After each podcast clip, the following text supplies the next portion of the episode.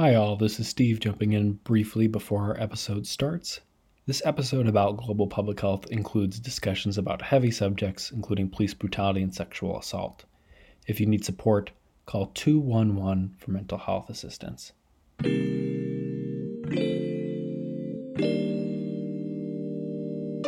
Hello, everyone. Welcome back From the Front Row, brought to you by the University of Iowa College of Public Health. My name is Oge Chibo, and if this is your first time with us, welcome. We're a student run podcast that talks about major issues in public health and how they are relevant to anyone, both it, in, and out of the field of public health. Today, I'm joined by my co host, Megan. So, Megan is new to the team, so this is a huge welcome to the From the Front Row family. We're also, we also have a guest joining us today, Toluwani, who is a PhD student from Nigeria at the Community and Behavioral Health Department at the university. Hi, Tolu. Hi, Oge. Thanks for having me. No problem for coming on today. So, what are we doing today, Megan? Well, today we have a very special episode.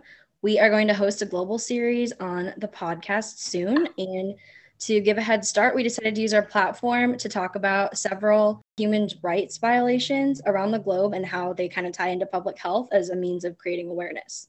So, earlier this summer, we spoke about the Black Lives Matter movement and how racism is a social determinant of health. And now we're here to shine a light on other movements or lack thereof and how that's also relevant to public health and to all of us, regardless of location. We have, we're going to have three sec- um, sections of this conversation today.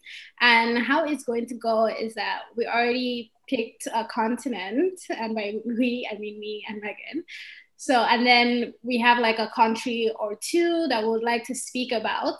So here we're just trying to present mostly facts of what we know, but you know there might be a few speculations that are going around, which we would say are speculations. For the first section, in the first question, what continent did you choose, and what is happening in the country or countries of focus? Okay, so I kind of uh, had the Asian continent in mind, but I chose China specifically just because of the protests that have been going on um, for like about the past year and a half and all the protests in Hong Kong and stuff like that. Mm-hmm. Um, and I just felt like China is a very central player in that region and like a lot of what happens there affects other Asian countries. So you said there are protests, right, happening in China right now. So what's are the protests about or what is the basis of the protest? So basically, this is a little bit of an older situation, but still very pertinent to kind of like what we wanted to talk about today. But it's actually started in June of last year. And the reason that they started protesting was because the Chinese government was trying to create a bill that would have allowed extradition of fugitives to mainland China. And people who live in Hong Kong didn't want that to happen because they're kind of under like one country but two systems like governance. Basically, yeah, Hong Kongers wanted to not have that bill passed because they didn't want people from Hong Kong to be thrown into the legal system of China. And that mm-hmm. was how it all started.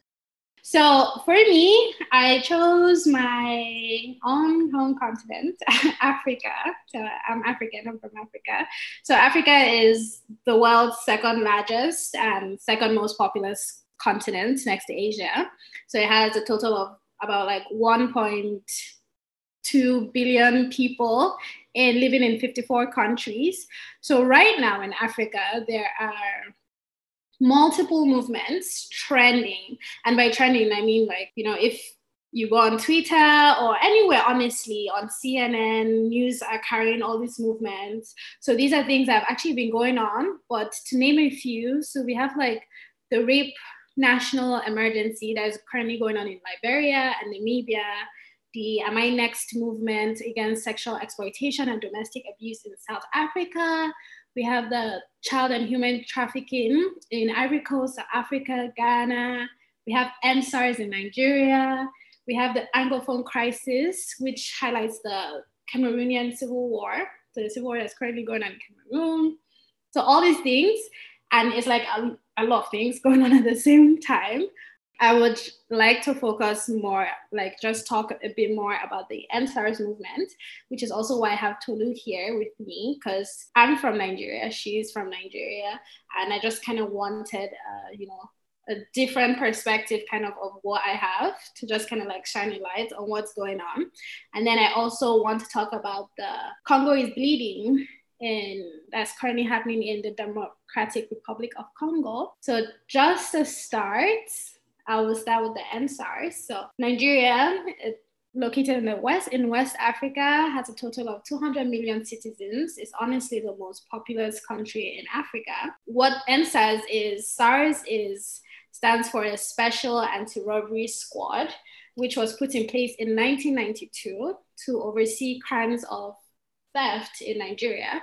So before SARS, it just used to be um, so overseeing theft used to be the responsibility of the police but then they you know created a special unit from the police and honestly since then they kind of like went rogue so you know like is saying sars mm-hmm. which is the special anti-robbery squad was made in 1992 around that time and over the years, it's been a consistent struggle to get this um, agency to actually implement the, the policies and implement the, the organization was created to fight against kidnappings, carjackings, armed robberies in Nigeria, which is obviously a good cause.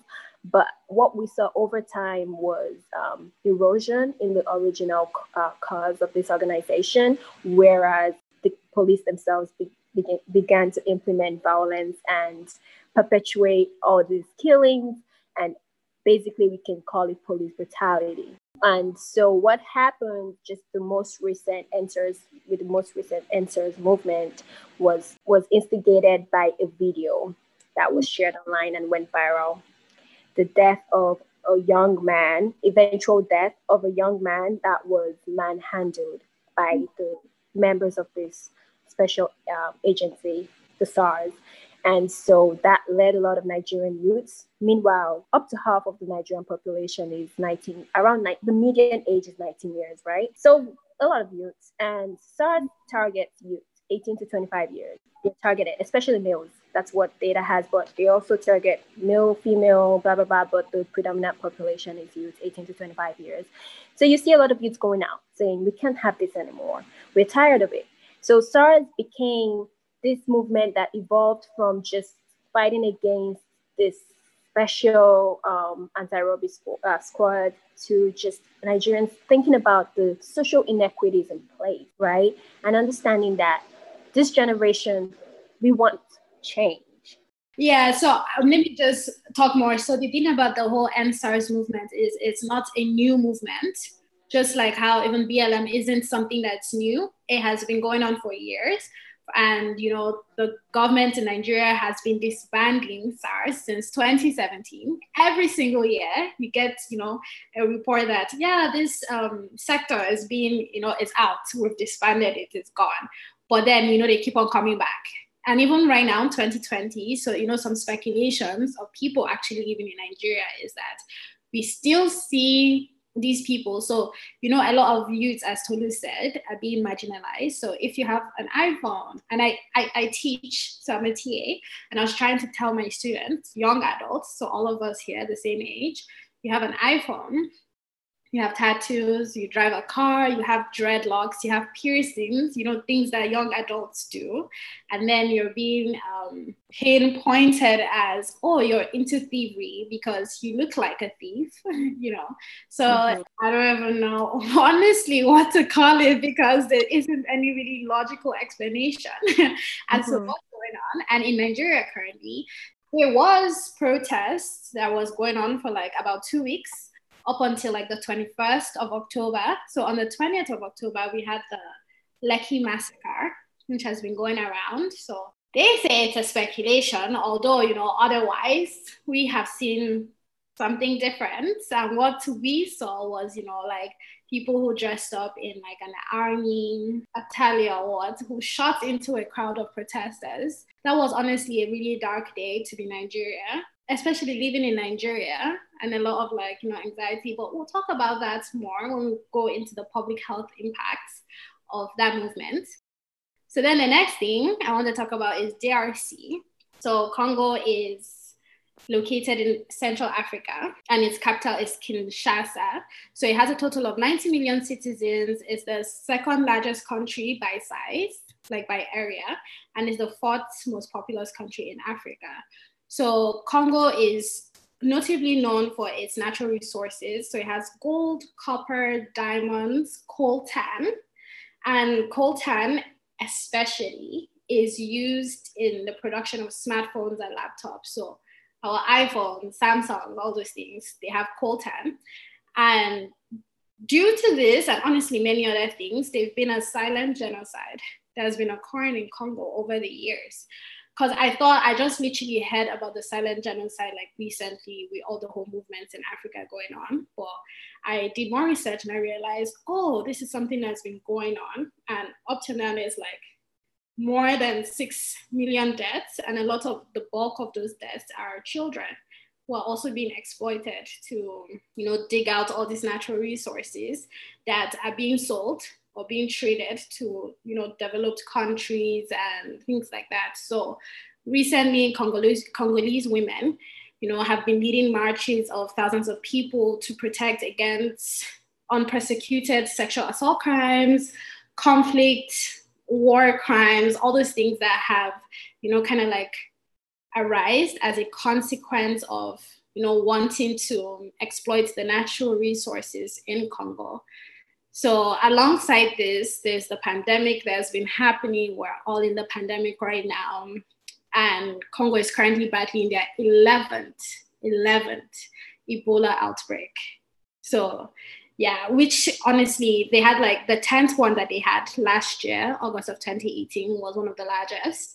So you can imagine there's just a lot of things that are going on at the same time. And people who live there are currently very very vulnerable because they're being exploited. Since we have presented all these issues at hand said we're talking about in continent asia africa right now it's how is this related to public health? Why should we care why should we care? Why should other people care? Why should we even pay attention to all these things happening? One of the biggest things we look at in public health is determinants, right? The social determinants of health.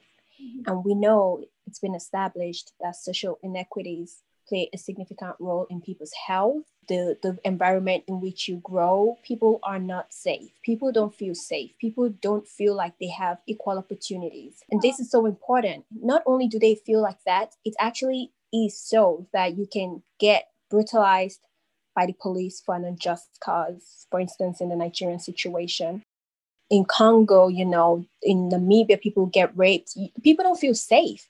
And these things really impact on their health. You see that people, first of all, we have to talk about the mental health. I know that after the uh, EndSARS movement, a lot of mental health crises, just like Nigerians not understanding why there was a massacre, especially with the massacre that occurred on the 20th.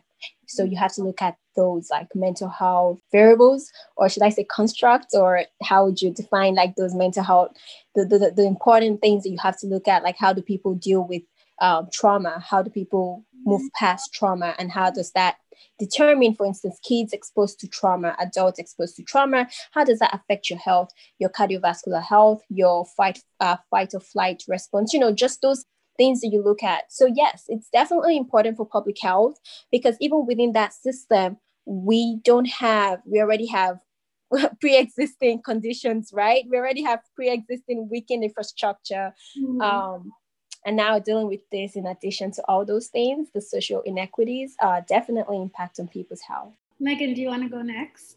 My situation is definitely not the same, mm-hmm. um, but a lot of what they're seeing in Hong Kong with the protests is police violence, and that's a lot of um, the reasons you know why it's made the news is because they have had a lot of protests going on there. And i kind of was looking up some statistics which are only from from like june to december of last year but they had over 6000 people arrested and they had 2600 hospitalized.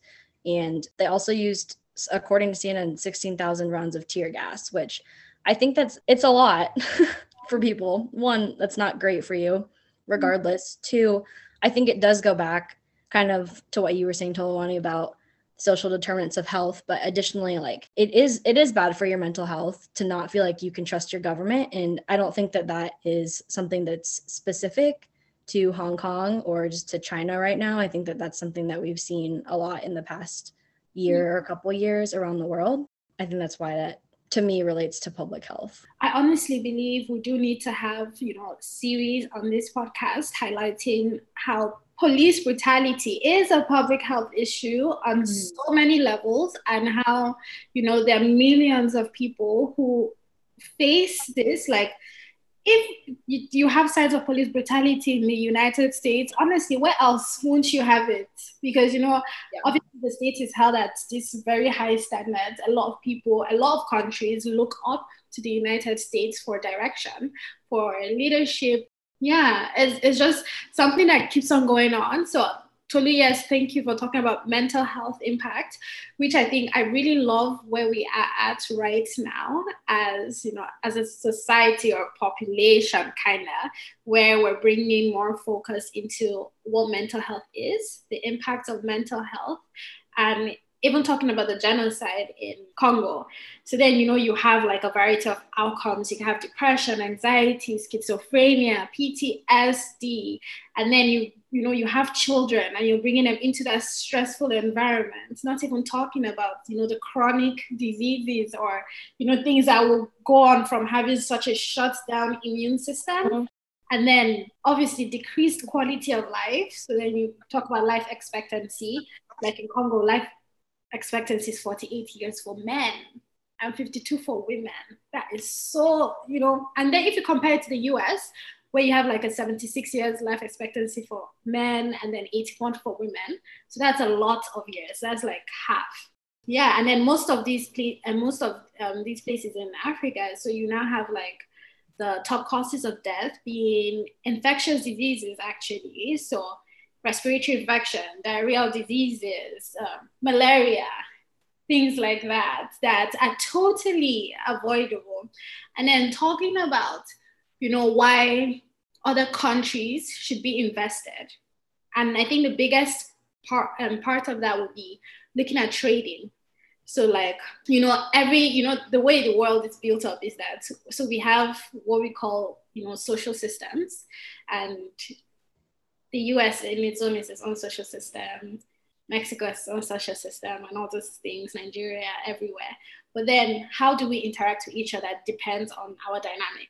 So even when you start to maybe even talk about global warming and all those things, if one country has a lot of instability and they're not able to, you know, trade with a different country, you either don't get what you need which then directly impacts the people who live in those communities. So imagine not being able to, let's say, imagine not being able to trade, act, like actively, like fairly trade coltan between Congo and the United States, or between maybe Congo and China.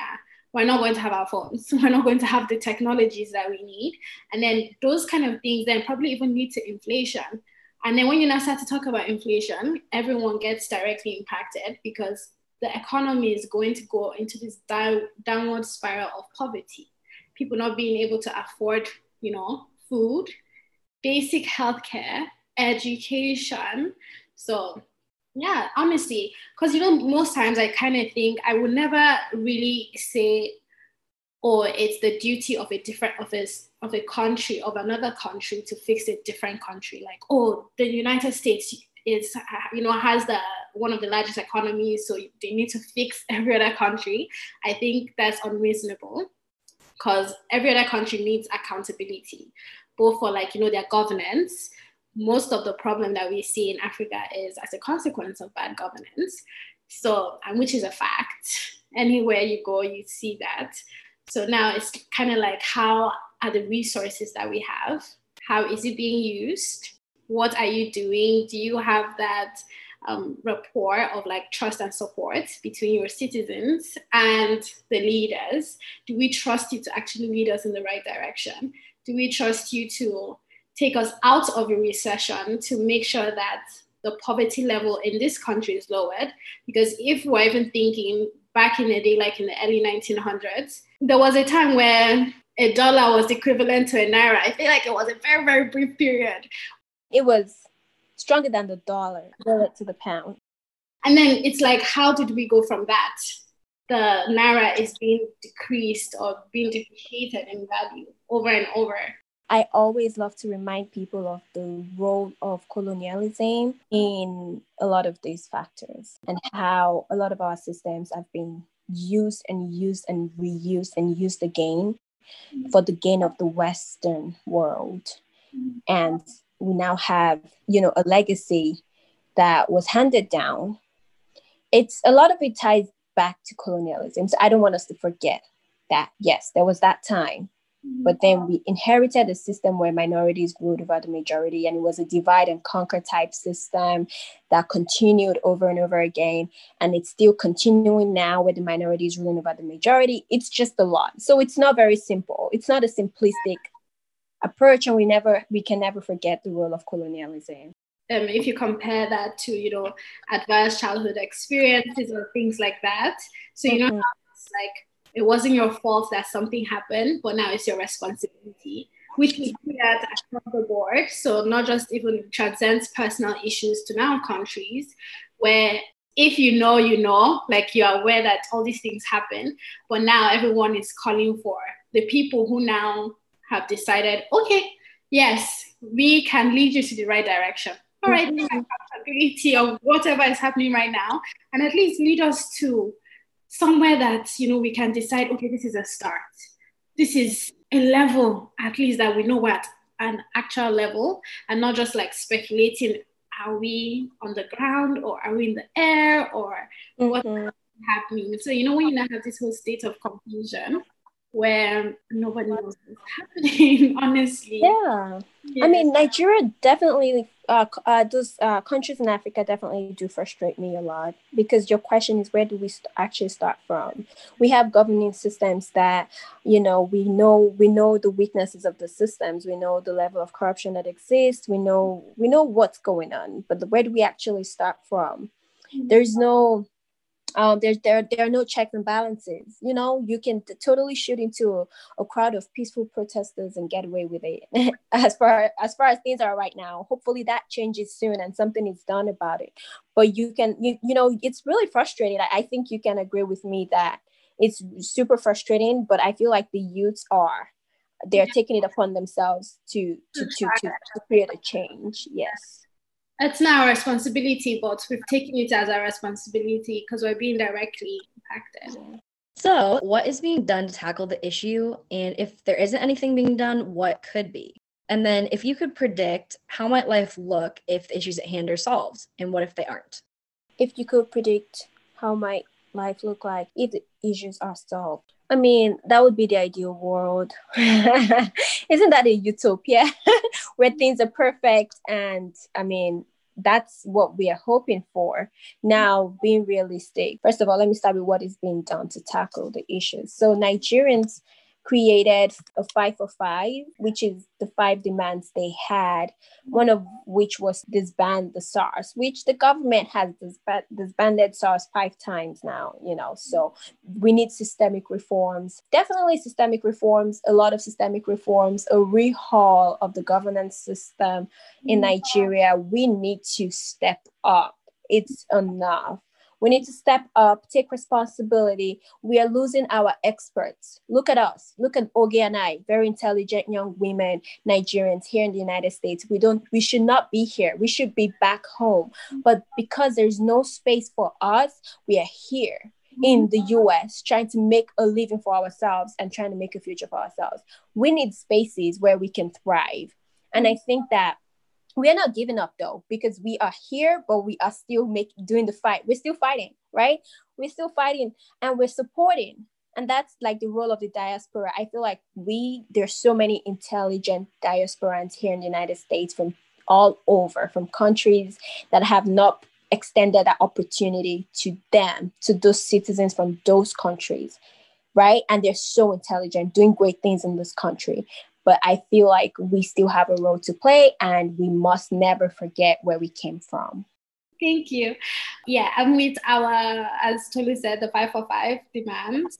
So yeah, part of that was looking for, you know, justice and accountability for all the victims of police release of all the arrested protesters, because a lot of protests, you know, the thing about protest is that with every protest, and which is what I think every government or every country is scared about with protests, is that riots will always emanate from protests. And it doesn't mean that it's the protesters who are rioting, but people who whose sole goal is to, you know, riot and loot.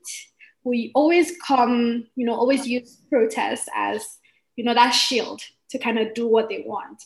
So the whole point is to make sure that you listen to your citizens and give them what they need to, you know, avoid having a protest in the first place. So there's no need for a protest. And if there is a protest, trying to figure out why there's a protest and how we can solve it so it doesn't, you know, have an outbreak of a riot. Nigeria needs a new, whole new policy reform, which there are, you know, kind of like articles talking about about that because the population is growing faster than the economy, which isn't stable at all. And then due to political instability in Nigeria, you know, investors might be hesitant to invest in our country. And if you don't have investors trying to willing to invest, you're going to have a high rate of unemployment because there are just no job opportunities, which is what we're seeing. We're going to have poor education system, a high brain drain, as Tolu's talked about. You have a lot of people leaving. And as she said, and I always try to like remind my students is that if your home is in the best condition, the only reason you're going to leave is for vacation.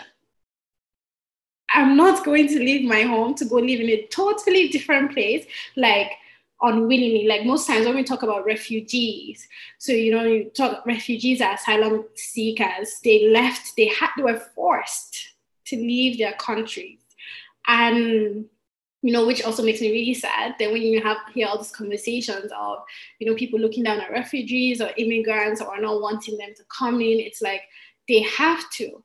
And if you don't want them to come in, help them solve their problem so they don't have to come in in the first place, you know. And then, like in Congo, so they have they're really trying to, you know, talk to the United Nations to recognize the genocide that's been going on and to repair the damages that already exist. And with that, the United Nations already has been helping. So in April of 2018, they held like a donor conference and they raised about $1.7 billion to provide food, shelter, medical attention to the Congolese people. And the next thing you kind of ask is, where did that $1.7 billion really go? because most times you will hear, you know, with COVID even starting, even in Nigeria, there was money being donated. Money came in, but where did the money go? That's the question we all ask because we don't know. I can't say, I don't know where the money went, but there's money somewhere. The pandemic aid or whatever, like just like what was supposed palliative care for the pandemic, people were finding the warehouses and looting the warehouses for the palliative care that should have been sent out when people were under lockdown. Because it's so for the people, but they were being locked up. Right, exactly. So yeah, those are the things we struggle with. But I, I wanted to say this at the start. Today in Cameroon is the National Day of Mourning for um, the you know the girls, the kids that were killed. So I think it's quite ideal that we had this today and to talk about these issues. Megan, did you have anything? So sorry that I went off on a tangent. Also sorry to our listeners. I get really passionate. no, honestly, I really appreciated that you had brought this up because when you're talking about EndSARS in the GroupMe, I was like, oh, I should really look that up. I don't want, I feel like I'm not aware enough of global news and stuff like that. And I feel like when I looked into it, I was like, how do I not? You know, it's just, it's crazy to me how many things happen, like how many genocides, how many, how much police brutality happens that like it's really easy in America where I have a roof over my head and I can order in food, you know, like it's easy to just be really ignorant. And so, no, I definitely appreciate, obviously, I don't know anything about this topic. So I appreciate listening into you guys talk about it. Um, I would just say um, I would like to say this like injustice anywhere is a threat to justice everywhere, right? So we cannot be complacent in the face of injustice. So we always have to use our voices, regardless of where this is going on, whether it be the protests in Indonesia, China, wherever.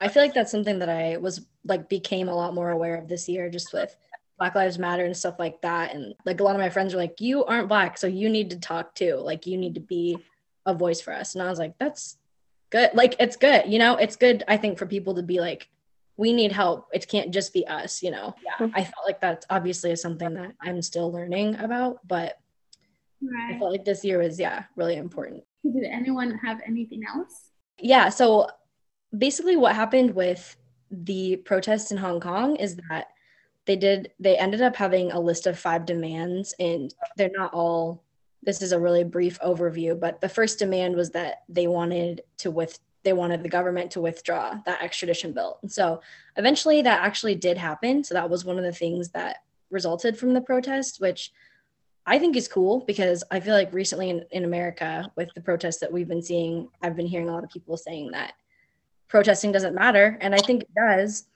um, especially when the majority of it is peaceful. Additionally, this is not as uh, hopeful of news, but Beijing or has passed a national security law um, in response to the protests, I believe, that kind of like makes any acts of sedition illegal. And a lot of people in Hong Kong have ended up fleeing to Taiwan just because they really feel like this is kind of the nail in the coffin that is destroying Hong Kong's autonomy. I didn't really mention this earlier, but just kind of as like an overview or uh, going back to the one country, two systems thing, basically, Hong Kong was a British colony up until 1997 or 1997. And then they handed Hong Kong over to become a part of China. But Hong Kong, you know, was a lot different than China. They were maybe, you know, had a lot more independence. Their views were different because they were a British colony versus being like a part of China, a part of that culture immediately. So when they were handed over, they had uh, signed a bill that basically said that for at least 50 years they would have their own autonomy.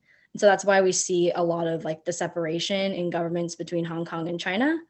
And so they were guaranteed, supposed, supposedly, they were guaranteed to have their own autonomy until at least 2047. But a lot of people feel like this this bill and like these protests and stuff are the end of kind of the end of that for them.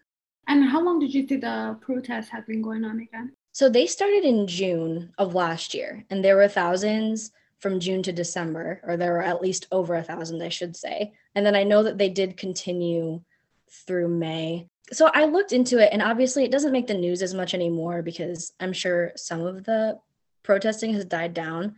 But I I would speculate that people are still protesting, just as people are still protesting Black Lives Matter and it just doesn't make the news every night. So mm-hmm. that would be my guess. Thank you so much. Yeah, um, Megan, thanks for sharing that. That's very um, informative. Mm-hmm. Yeah, thank you guys.